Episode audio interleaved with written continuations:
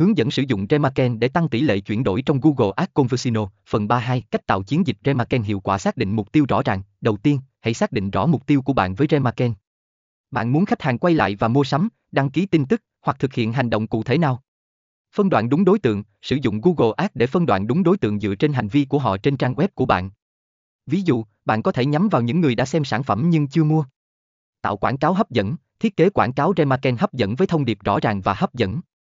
Sử dụng hình ảnh và tiêu đề thu hút sự chú ý. Lập lịch hiển thị quảng cáo, xác định tần suất và thời điểm hiển thị quảng cáo remarketing.